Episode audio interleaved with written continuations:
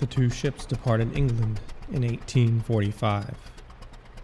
HMS Terror and HMS Erebus were packed with the latest technology of the time steam engines, reinforced wooden hulls, and an onboard heating system to keep the crew comfortable.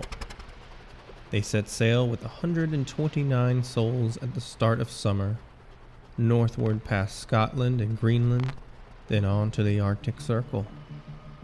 But neither the ships nor their crews would ever be seen intact again. This week, we talk to a modern British explorer who's made a career of expeditions in the Arctic to see what it's like to visit the North Pole and how to make it home to tell the tale.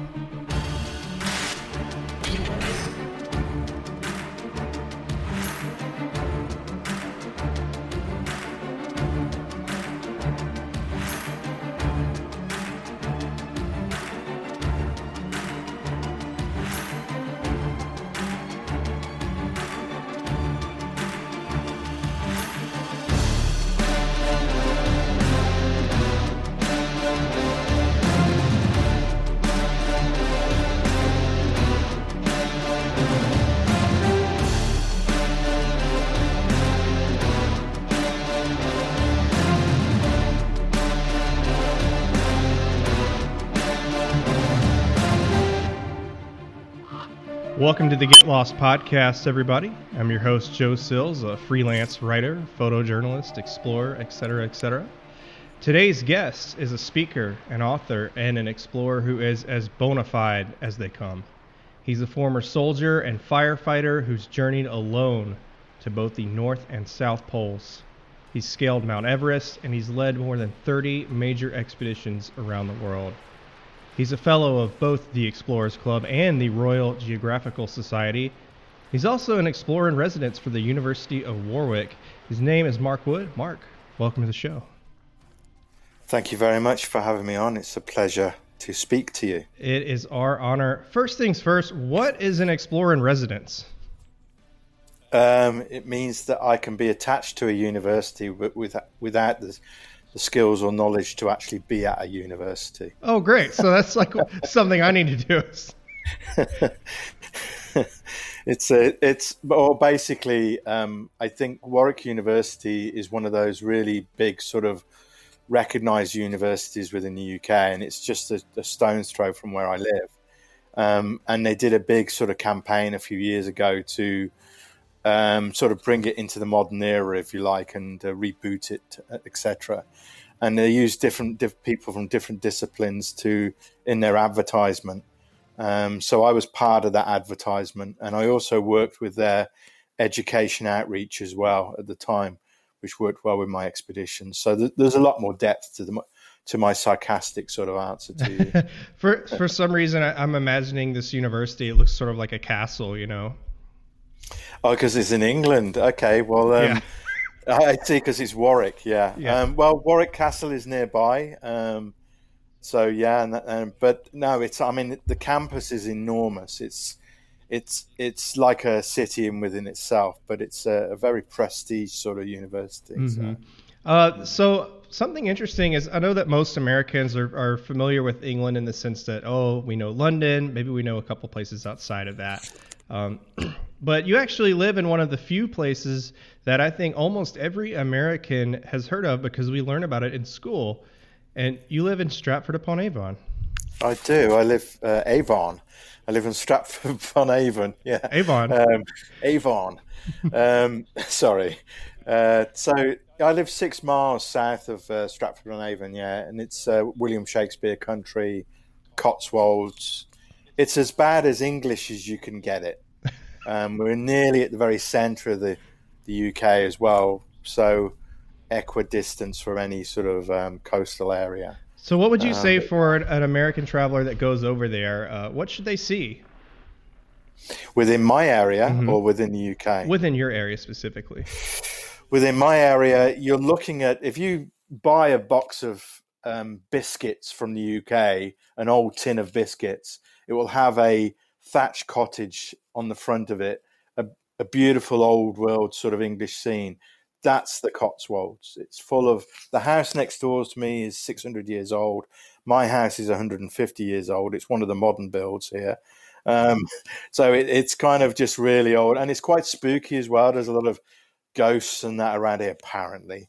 Um, but um, you know, you head into Stratford, and it's uh, I mean, because of lockdown, it's very different. But you got your beautiful theatre there, and with all the Shakespearean plays, and it's all set up very, very nice and gentle for tourists to come in. So it's um, and I've got two dogs, so I'm constantly walking these dogs across long, open green fields with beautiful views of the English countryside. So sounds awful, go. terrible. Well, my preference is the the contrast is where I work, and that's in the Arctic. So you've got this 360 of a white horizon compared to a 360 of of green fields of uh, England. So um, yeah. If you guys want to hear a, breakdown of a a great British road trip, you can check out season. Uh, I think it's season one. We do the Great British Road Trip uh, with a buddy from Plymouth. But today we're not going to talk about British road trips so much as we are British exploration. We've got a British explorer here on the line, and Mark, I wanted to ask you a few things. Obviously, the, the history of British exploration is infamous and it's glorious and it's muddled and it involves colonization and scientific breakthroughs. I mentioned earlier that you're a member of the Explorers Club, but that's sort of an undersell. You're actually the chair of the Great Britain and Ireland chapter. So I want to ask you how does a modern British explorer today differ from one 100 or 200 years ago? Uh, that, that uh, that's a great question. Um, I, I, love I love questions like this. Um, so, 100, 150 years ago, 200 years ago, the empire within the UK was was at its you know at its prime. The empire meaning that you know wherever we go, we'd plant a flag and we'd send off people to different areas of the planet to um, try and discover, you know, the North Pole, South Pole, jungles, mountains, sea, desert, whatever it might be. Um, so they launched these expeditions. The very the difference nowadays is not only with kit equipment, kind of you've got satellites mapping areas as well, and the technical equipment's changed. I think the big difference nowadays is if anybody's really active in exploration, they'll understand this next bit. The big difference that we have nowadays is we have a real responsibility to rescue teams. Um, we go out, I could rock up on the edge of the Arctic Ocean and start doing an advanced sort of expedition toward the geographic North Pole across the Arctic Ocean. Um, but you've got to have the okay from teams that are going to extract you if anything goes wrong. If you don't have that, then you're just putting li- people's lives at risk anyway. And the issue with this is because the ice is so bad now due to climate change. Um, there's very few, if not any, expeditions that are sort of heading from land to polar regions because planes, helicopters, and just not committing to that unpredictability of the ice. Um, so that is a true difference at the moment. The the landscape is the ice has changed that much. Um, yeah. So when you say you're going to go out there, rather than these sort of visions of the Arctic where we see, you know, ships that are like stuck in the ice and these great wooden ships with masts, and um, that's very different from what the Arctic exploration scene is today. Yeah, it it is. I mean, we we really look towards the pioneers for inspiration because at the heart of a pioneer is the sheer determination and grit and fire within the belly to to explore, to seek and explore, and you know somebody like uh, Sir Ernest Shackleton, who's somebody I have to mention, is because he was one of the great pioneers of of leadership uh, in one aspect. His leadership techniques are, uh, are used today, but they at the time they were pioneering the way he used to speak to his men and um, sort of think out an expedition and keep his men alive. So, but you know, nowadays we re- we rely on locals to get us to places. Some say we're sort of mothered in that respect, but the hardness, the grit of of spending 50 to 100 days on ice is still there. The, the toughness is still there. The mental strength that you required is still required. Um, it's just that communications are better and equipment is better. You can move more efficiently. Um, and, and what about your interactions as a British explorer with indigenous people? Well, the world is. I, I can. I can. I can uh, link visually with teams in Inuit teams in Resolute Bay, High, High Arctic Canada, or Grise Fiord, High Arctic. I can link with my guys in Nepal that I run a company in Nepal for trekking and climbing, and I can link with these guys visually. You know, you couldn't do this years ago. It's it's very very different. So we have advanced in that, if you like. Um, when you watch an old Bond film, I mean, it's like so many of the technologies that he had in that old Aston Martin are like just real life, and they're in your pocket now. Yeah, I think so. I think, uh, and uh, you know, one of the questions I had once was, you know, okay, you, you do these expeditions, but it's not the same as the days of Scott Peary, Shackleton, when when you had, you know, they didn't have these phones or, or location beacons or anything like that. So it, that you you kind of got it easier. But you know, if they had that technology at the time, they would have used it. And and if you think about it, Shackleton's expedition, the the failed expedition, if you like, um, but he rescued his his men. Um, he he used uh, Frank Hurley to photograph the, and document the expedition. And if he hadn't done that, then the schools nowadays all over the world, and I've given loads of talks in the US, and I know that children over there look at pictures of Shackleton's ship stuck in the ice and the men hauling the the, the uh, life raft across the ice. Um, they can see the vis- the visual side of his expedition. So he brought that pioneering pioneering days to life. So he was a he was a, a visionary in that sense.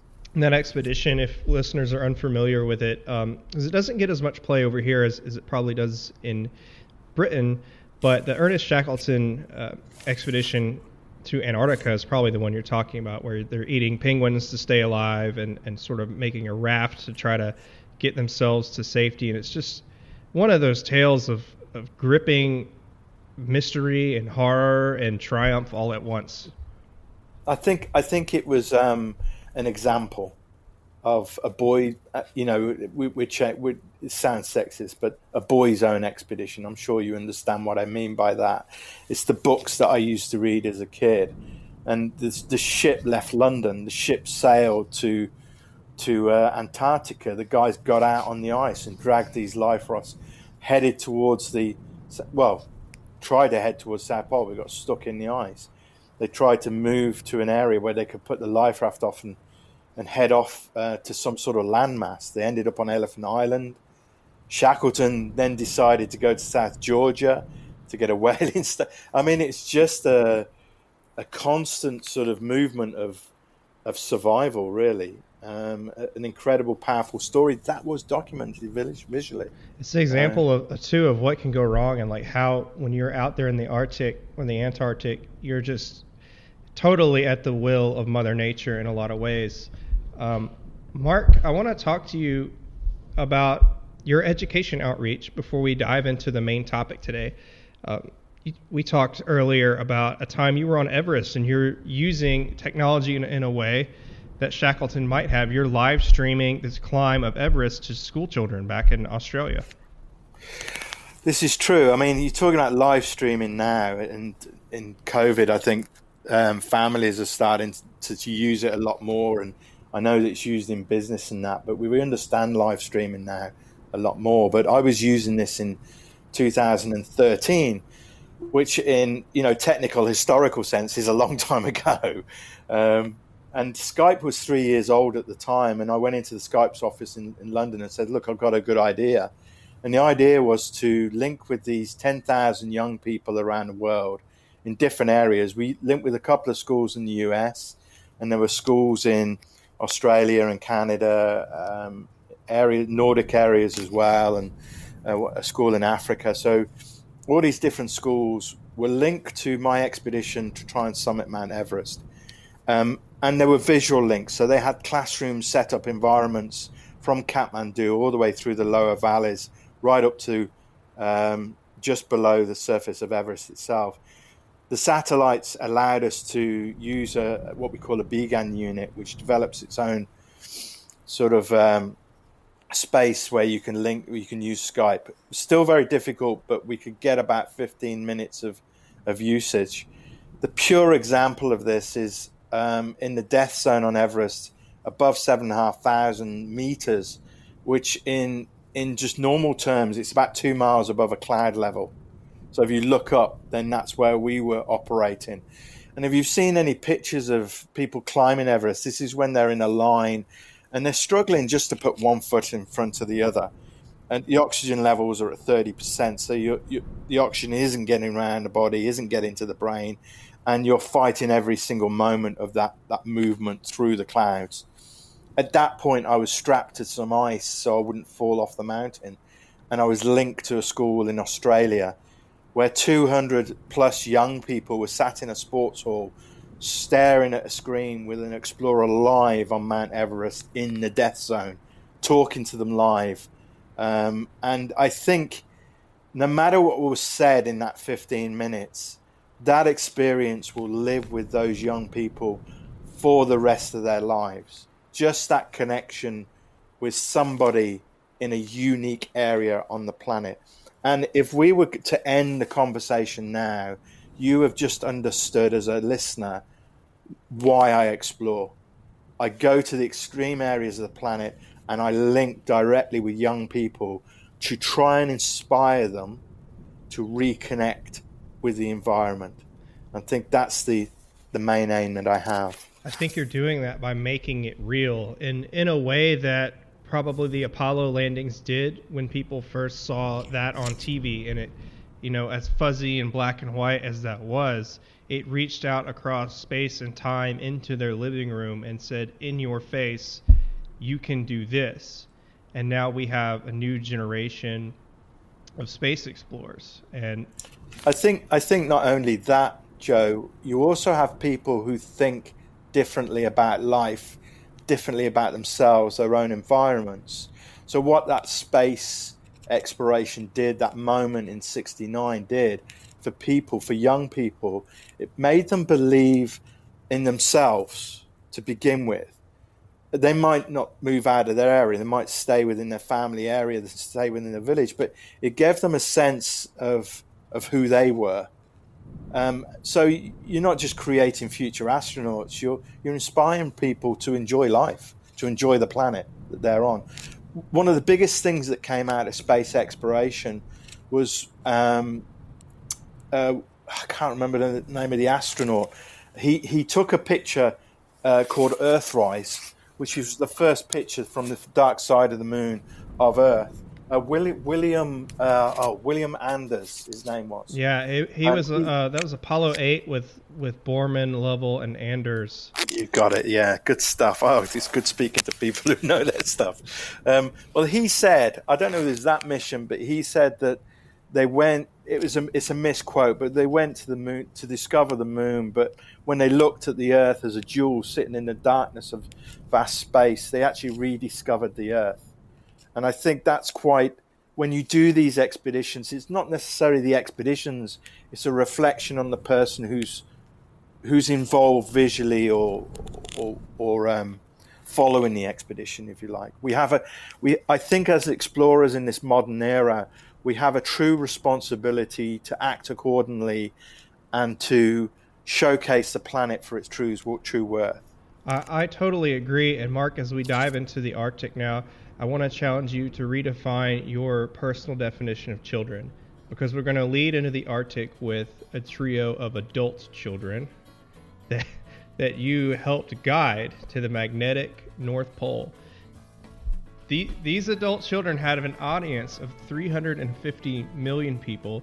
They hosted until recently a show called Top Gear on the BBC. Now they host a show on Amazon called The Grand Tour. But talking about uh, James May, Richard Hammond and Jeremy Clarkson, uh, you were actually the guide to take them on their famous North Pole expedition where they drove uh, a trio of Toyota pickup trucks to the magnetic North Pole.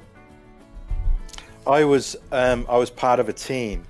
To say you're the guide, I think, is a little bit too much. I, I was part of a team. There was a very small team. There's myself, a doctor, female doctor, um, both working on snowmobiles using pulling uh, Inuit Komatiks, which are like trailers with all the equipment on.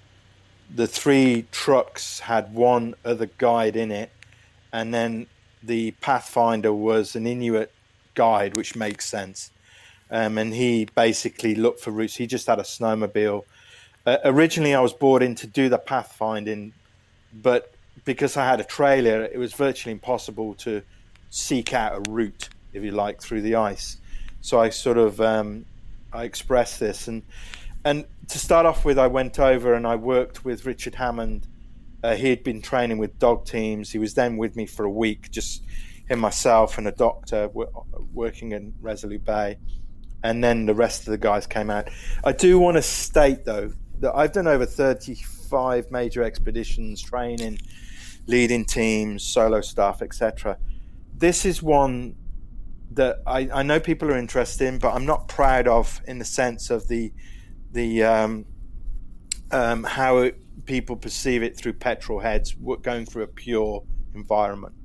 I was brought in as somebody who could look after these guys, keep them alive, um, and that's what we did. Allowed them to film, um, but I'm, it's not what I'm about really. I'm about environmental awareness, etc. So I would say that um, I want to ask you about some of the pushback you got on that at some point, but I would say that as someone who hasn't been exposed to the Arctic in person and has only seen it otherwise through nature documentaries, to view this through a lens of pop culture uh, actually had a lot of merit and actually captivated me to get me to learn about climate change in the polar regions and to see it and to bring it again across the world and into my living room.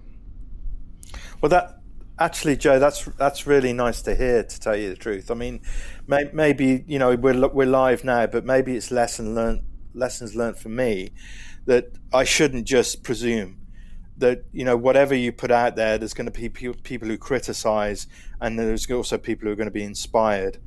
And and I know we've we've spoken at length before as um, about how you've been influenced by certain things, as as have I. Um, but yeah, I mean, I think what what that program gives is, I know it's a jokey program, but there is an honesty about it as well. Um, they are who they are. Um, if you you know they are sort of like, you know, uh, they should be living in cities, but they're thrown into these jungle and desert and ice situations, which is comical in itself. And and really, the way that I film now and we do our documentaries is, I try and be who I am, the vulnerability of me, the honesty of me. So the the viewer can really connect with you then to see that they're not this great sort of six foot ten explorer. It's just a just a normal guy. So you can actually understand and uh, the, what they're trying to put across on screen. Let's take out the element that it is, you know, three guys that are, are world known among uh, gearheads or petrol heads, as you say. Um, but let's just talk about taking three people who have no experience in Arctic environments, other than maybe like a, a, a racing course in Sweden or something. But let's take that out of it. Say there's these three guys. They need to get from here to there. They have to survive. What do you teach them? How do you get them to understand the gravity of what they're about to do? It's very it's very difficult. A lot of their learnings came before I, I actually met them, and you saw that on the program where they were um, learning different skills. I mean, um, but when they're out there, it's not just those three guys. There's a whole camera crew and and sound men and people like that around them. So there's there's probably about nine on our team, maybe ten or twelve or something like that. I'm not too sure. Um, so it, it's about go, approaching it as a as a whole thing.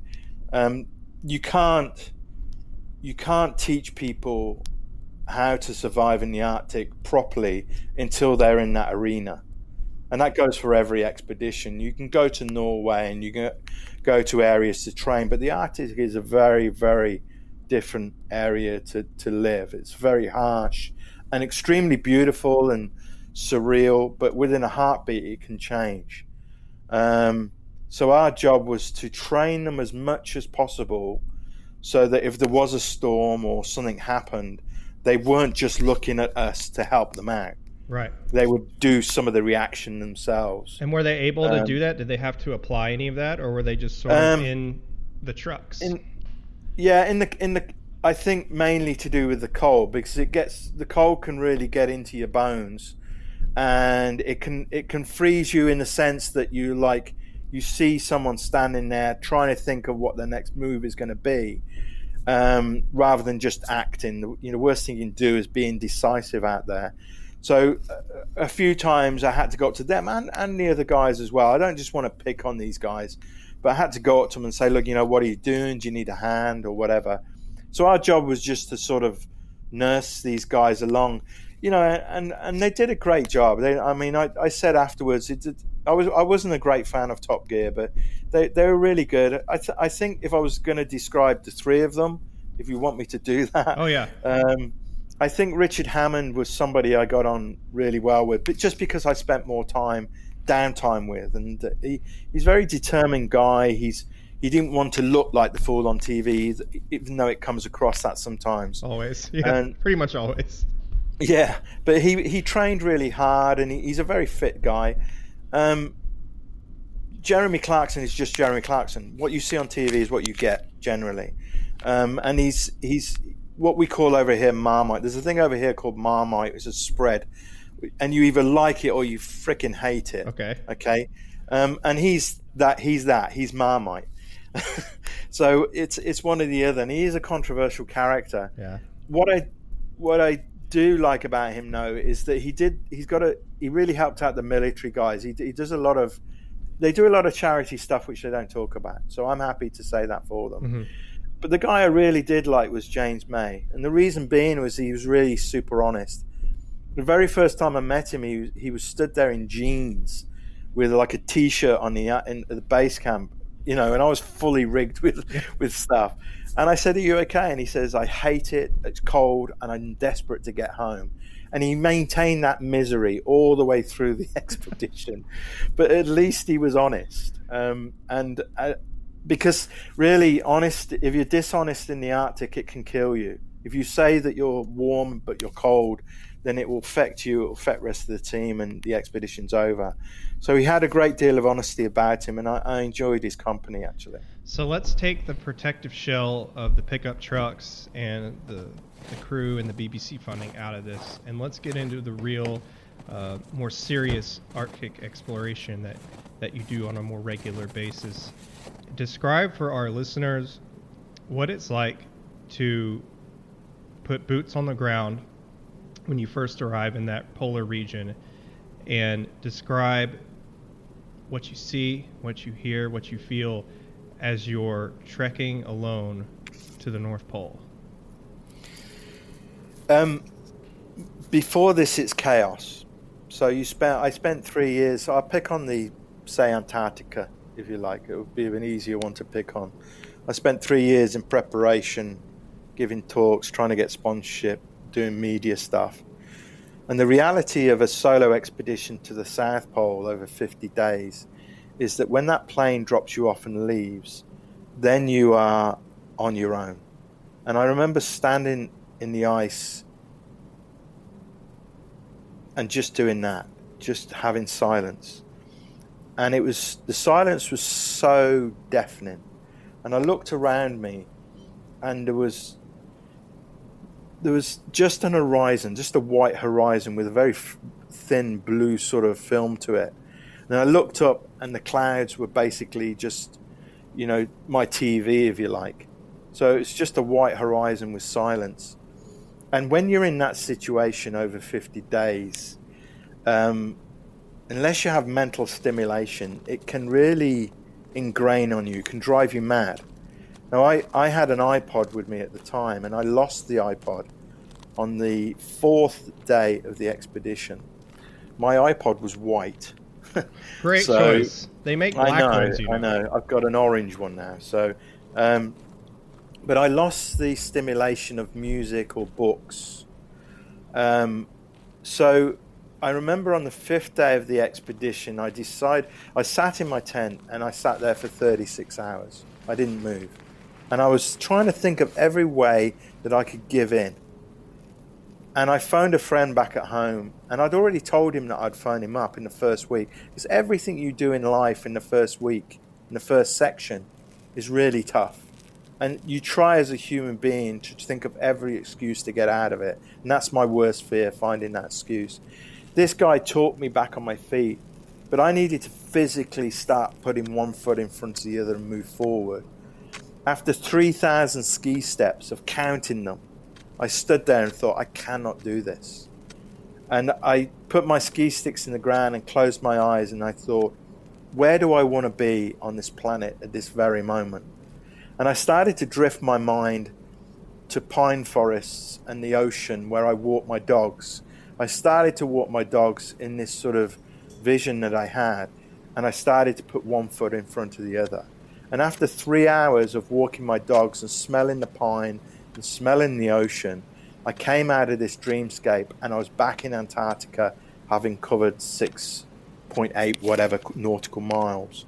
And basically, that's how I, I reached the South Pole. I, I created the dreamscapes at certain times to take me out of the situation. Did you do the um, South Pole before the North Pole when that solo? Yeah. Trip? Okay. I did that because it's um, if you do it the other way round, then you've got a whole sort of eight months to recover before seasonally you, you can head up to the to the North Pole, or longer than that actually.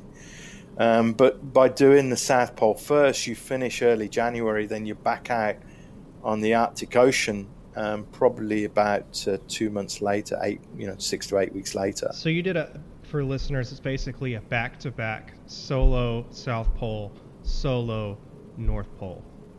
I did, but the second part of the expedition, as I mentioned at the start, our the problems as modern day explorers, the the Canadian rescue teams um, wouldn't allow a coastal expedition that year, which really was devastating for me. It was completely devastating. I'd, I'd done the first section of the expedition. I was heading up to the coast. I was training, uh, open water training. This is just within a couple of weeks of of putting my body through 50 days of a solo to the south. I was jumping in the ocean and training in the North Pole, and then they said they wouldn't do it. So then what I did was I I got a Russian long range helicopter that dropped me off. Um, it's always a Russian north- helicopter, Mark. It's always a Russian helicopter. yeah. Um, and they dropped me off uh, uh, on an arbitrary point on the Russian side of the Arctic Ocean and then just dropped me off and, and disappeared. And within eight weeks, I was then heading towards the North Pole with about 200 nautical miles to go. So it, it was going to be a world first. Um, I mean, I, I can't claim that because it's um, it's not a coastal expedition. In my world, you can't do that. You know, it's like um, a marathon runner starting at mile eight. Right. It's just not quite all the way. But this is still a fascinating yeah. tale because I love a good uh, Soviet military tale. So. Well, it, it, a couple of things happen, or loads of things happen, by the way. But um, a couple of things to mention. One, that I was linking with young people. So every expedition I do engages with young people, and so that so that was that. And I also developed a, a documentary that went into festivals, won awards, etc. Because not many people actually film themselves in these raw environments, but film the complete rawity of it. You know, it's uh, so that that was good. Um, but something really weird happened when I reached the North Pole, and I don't know if you know about this. Santa Claus. Oh no, I did do I did do that. And if there are any young people listening, I have met Santa, but that's another story for another iPod, I think, another podcast. Um, what happened when I reached the geographic North Pole was extraordinary. I um, the geographic North Pole is on the Arctic Ocean and is the most isolated, hostile environment you'll ever wish to meet, really. So you expect nothing but ice there. When I reached the North Pole, there was a wedding going on. I'm sorry.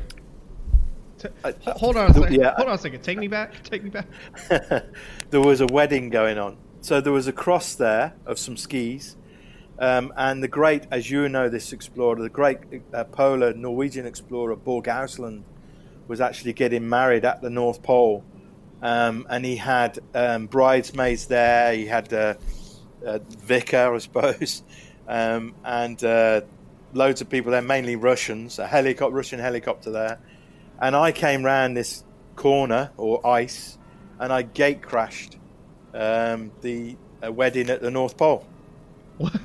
Stop! This is crazy. Are you sure this wasn't a, a, a, a hallucination? Like, well, they looked at me and they went, "What the hell?" And I was like, "What's going on here?" And Børge Ousland is is a hero of mine. He he wrote to me before my North and South Pole expedition and said, "Pack light, think ahead, leave your fears behind," which is something I have as a mantra really for all my journeys now. But to shake his hand at the North Pole on his wedding day and to gate crash that that wedding was was something that I'm really proud of. You know. All right, you absolutely so. have to tell everybody everything you possibly can about this wedding.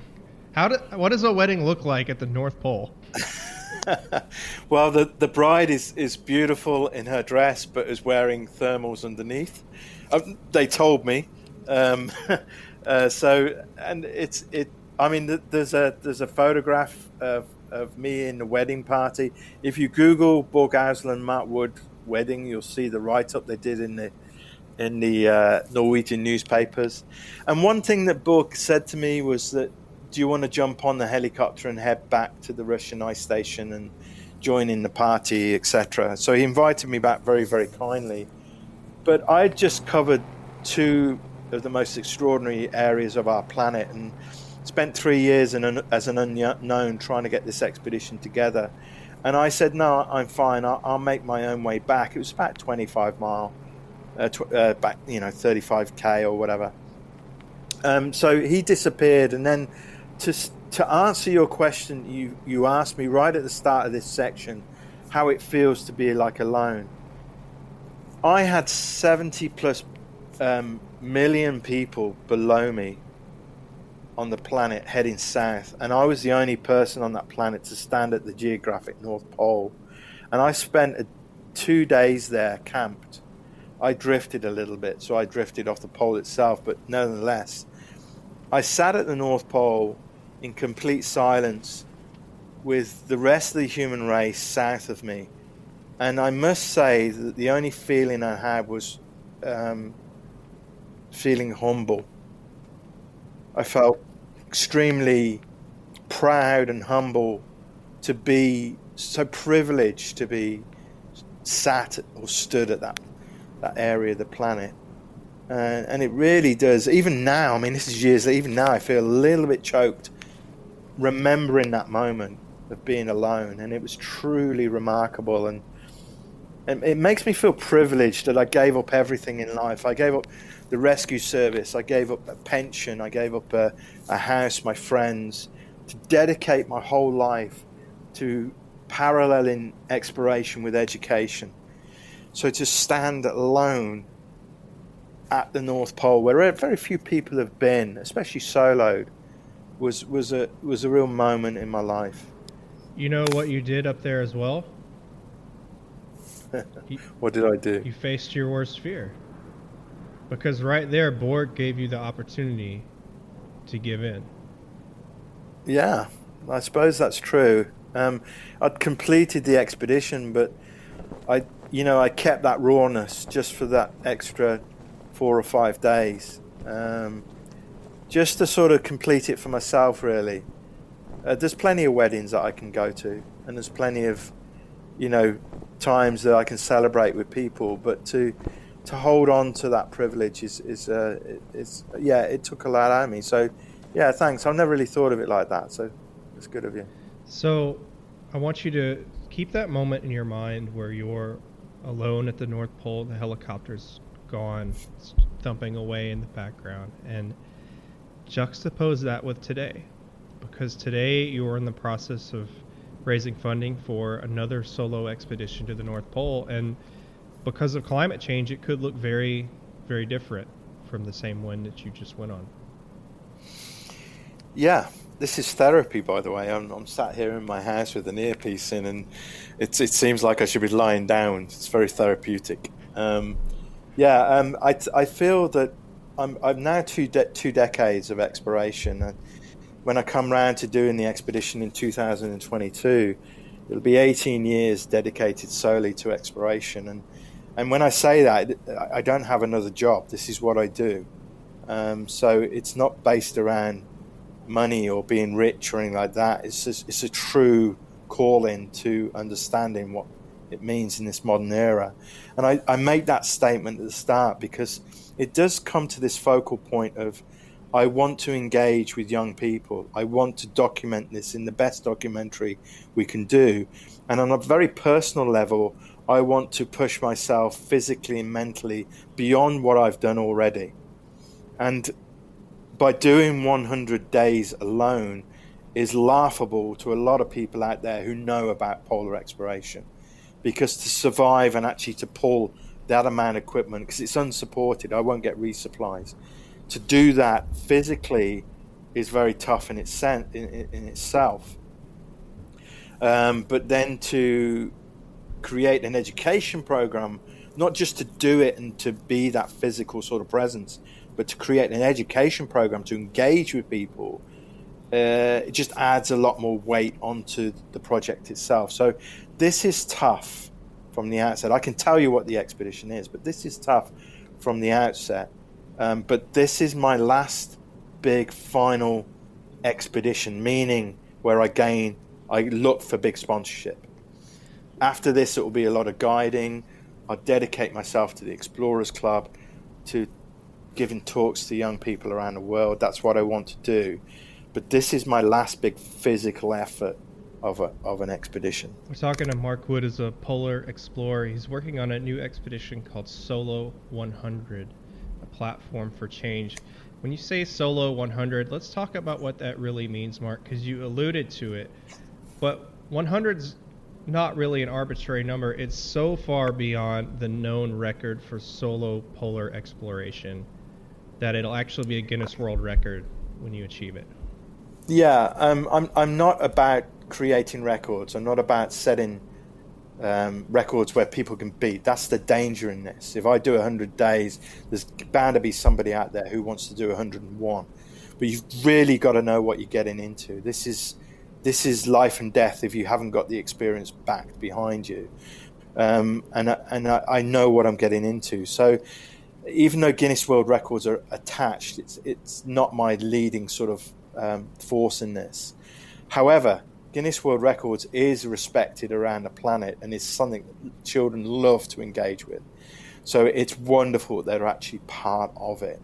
Um, I don't know what the record is. I don't think there's been a record set. I just think by chance that somebody did 70 or so days, which begs the question why didn't I do 70 or so plus one day.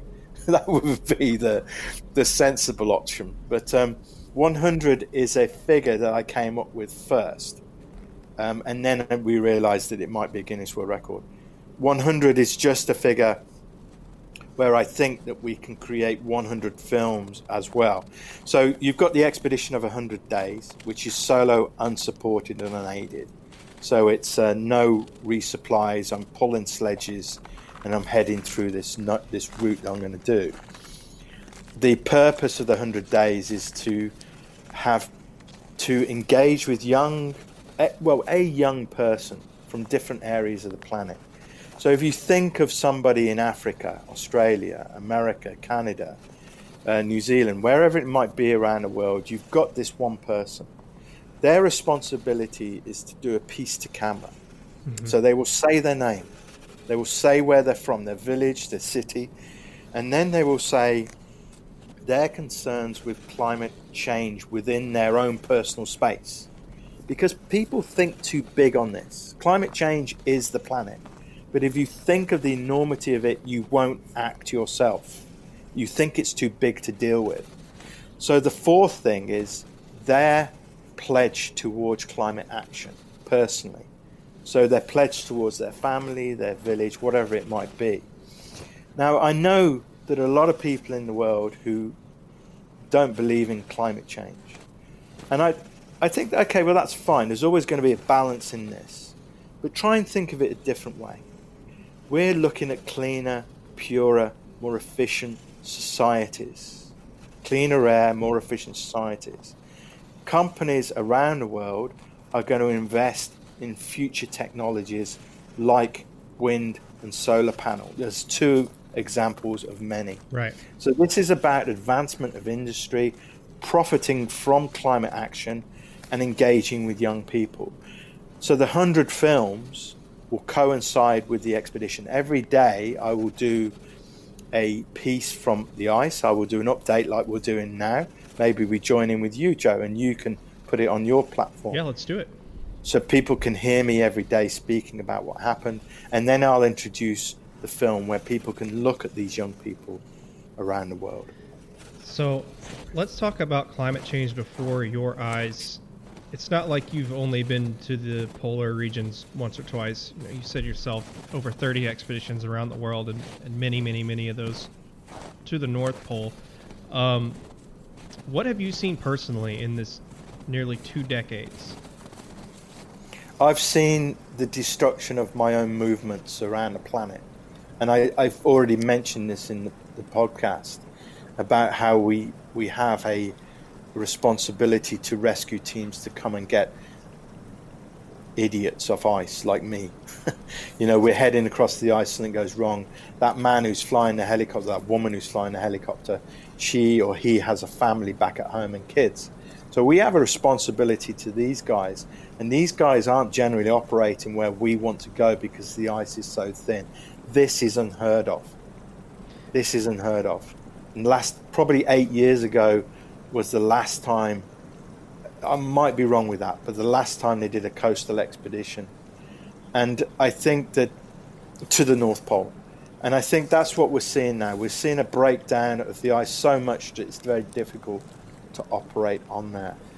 And then the knock on effect, very quickly, is about the breakdown of society within these regions, breakdown of culture, the movement of um, of animals heading south, like the polar bears, um, and also a migration um, being affected as well, affecting crops, affecting how we eat, where we eat, and it's a knock-on effect which is rapid. This is a rapid change that is going to happen within uh, within my lifetime. I will see it within my ch- I haven't got children, but within children's lifetime, they will see a distinct change.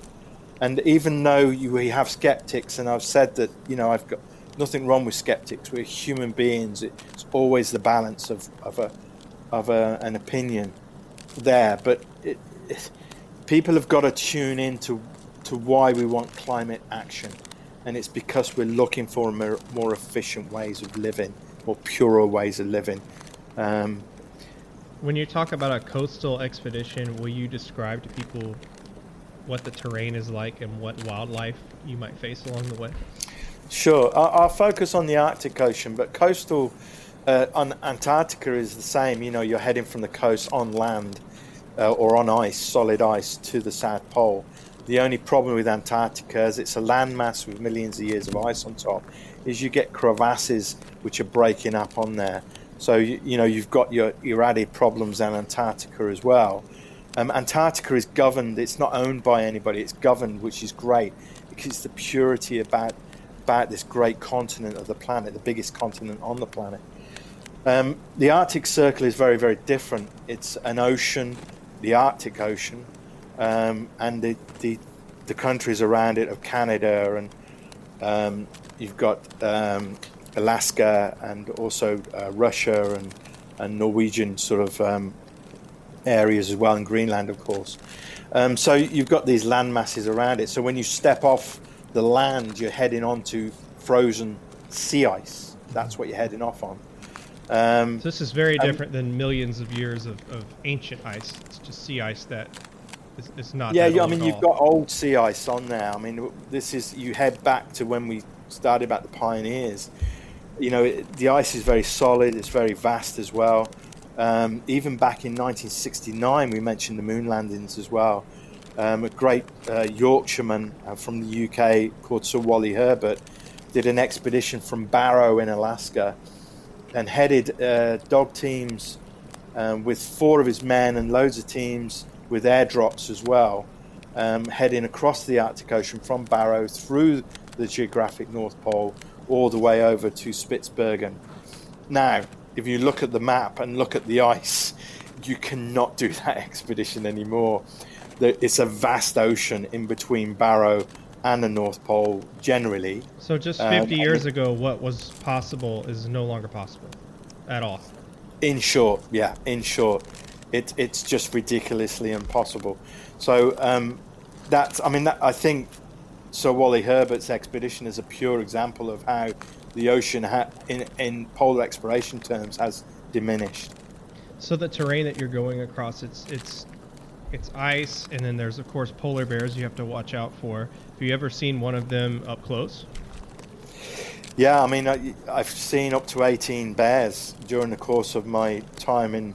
I like how you know Canadian... you counted every one of them, obviously. Mate, you count them. I mean, generally they, are alone, so they the the male bears operate alone. Um, the female bears, when we head up there around about late March time, summer solstice is kicking in, so they're coming out of their semi hibernation. They don't hibernate as such. That's a, a myth. They their, their heart rates don't drop as much to class as a hibernation, but they do den up, if you like. The, the mothers come out with the the young, so that's a very dangerous time to bump into them. Um, the the thing about polar bears is is that um, when I was operating first there in 2003, there was about 15,000 polar bears known to be in the Canadian sort of Alaskan side of the of the Arctic Circle, um, and now there's about 25,000 polar bears. So it's actually increased, which is a, a, figure you might you might be surprised at. That is surprising. What do they attribute that to? Well, mainly due to the restriction of hunting. Um, a lot of people, um, mainly people in the US, head up to that region to do the hunting of the bear. It's one of, I, I think it's one of the big five they talk about: the lion, the elephant, the, the polar bear. So they head up there to sort of kill the bear, and then the the communities get money from it, etc. So in that sense, it's good for the communities. But they restricted that and the way they hunt them as well. They used to get snowmobiles to sort of knock them and sort of disorientate the bear before the hunter took the shot. So they've restricted that now as well. Wait, so, they would just run a snowmobile into a bear? Yeah, I mean, this is. I mean, I'm not an expert on this, but this is what I've heard. You know, and I'm telling you, Mark, back in some weird stuff goes on up there. That's what I've learned today. Uh, this is back in the back in the day. I mean, nowadays it's a lot more. It's, it's governed more. Mm-hmm. Um, so this is why you've got your increase in polar bears. But there isn't a there is a danger with this because the ice is, ice is melting so much. Bears are now drifting more onto land because they're heading south. Humans live south um, which is a problem to, for that interaction. But then you also get the problem of them living on land because people think, well, they live on land, so they're going to evolve and they're going to survive, and that. Polar bears need a high diet of protein of, of seals, so that is the problem they face. They're seal hunters, primarily seal hunters, um, so you do get a problem there. So, what's the problem with seal populations? Uh, nothing, but it's just the bears actually heading out on ice and surviving on ice to go and hunt the seals. Oh, because ice That's the is, issue. is disappearing, they can't go hunt. Yeah. I understand. Uh, Mark, as we kind of wind down this show on the Arctic, it's just been a, a, great journey of the mind to one of the far reaches of the world. Uh, this show is, is going to come out around Christmas time, so I feel like it might be appropriate to ask you about the time you met Santa Claus. Well, a lot of people have scoffed me at this, have a little go at me about meeting Santa because I'm 53 years old, um, and you know I I sort of loved Santa when I was a little little boy and that, and I kind of lost the idea of him being around, and then I started to do expeditions, and um, I did this expedition in the South Pole. I met him first. I was about 35 days into the expedition. This is on the BBC Um, so I filmed this, and it got onto the BBC. Okay. And I was in my tent doing an update, like I'm talking to you now, and I was doing a, an update for everybody. And I heard a sort of, uh, let me just do this. You hear that tapping? Yeah. Um, so I had a tap on my tent, and at the, I unzipped it, and there was this skinny guy in a red suit with a, and I thought this can't be Santa. He's so skinny, and he said to me that he was heading towards the North Pole where he lives, and he was near in there, and uh, he'd just done a whole winter of delivering presents, and that's why he looked so skinny because he, he he was low on sort of protein and that. Um, and I said to him, "Look, you're in Antarctica. You're, you're miles away from the North Pole." So I sat there in the tent with him and looked at the map, and we looked at sort of where he'd gone wrong, and it was in in New York. Um, he was going around Manhattan in New York, and he headed round the wrong waves, and he headed side to side, heading south instead of north. He probably went to one of those pub crawls, you know. But I, I, I don't know. You know, I, you know, this is probably going out to kids, so I would say no. He probably went to um, a milkshake bar or something like that. Oh yeah, naturally, yes. Yeah, That's right. just stay with it, Joe. Um, so, uh, he, he- so I pointed him north and said, "Look, you know, you've got to head this way." And he and he made his way, and I waved goodbye. And um, and then the next time I met him was actually on the Arctic Ocean. He recognised me from a couple of years back, um, and he came into the tent, and uh, he he. Um, we just we just had a chat, and uh, it was kind of nice meeting up with him again. But So had he um, put yeah. on a little weight by then? He had, and, and I had as well, um, because the thing about expeditions is you lose loads of weight, but you do like your food when you get home. So I kind of whacked on a little bit of weight, and um, we, we, we both get on. He's a super nice guy, um, and uh, yeah, he's. Uh, he, but he, he did say about he did say one thing to me which stuck in my head Uh-huh.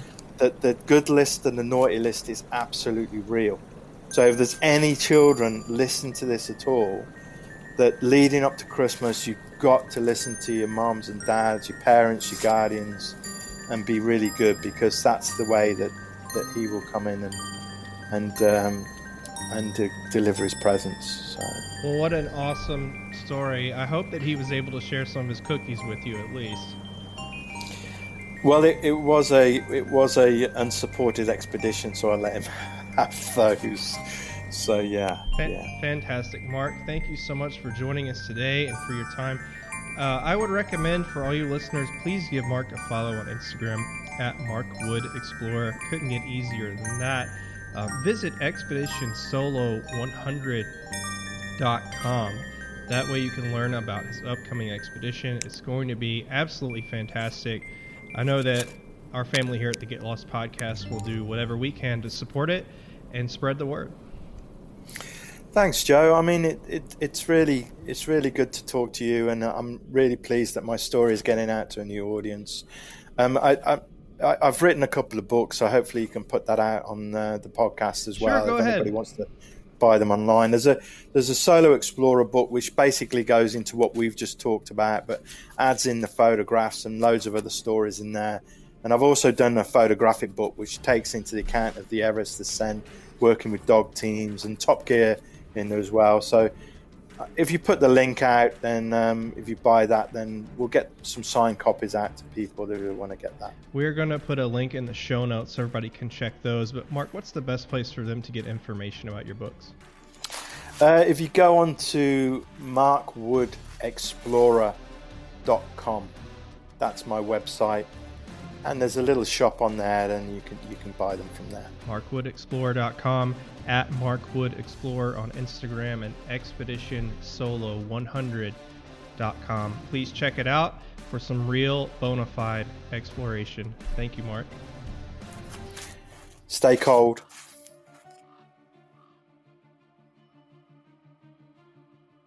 The Get Lost podcast is a production of Sold Outside Exploration Company. Follow us on Instagram at Get Lost Podcast. Visit us online at getlostpod.com and please leave a review for the show.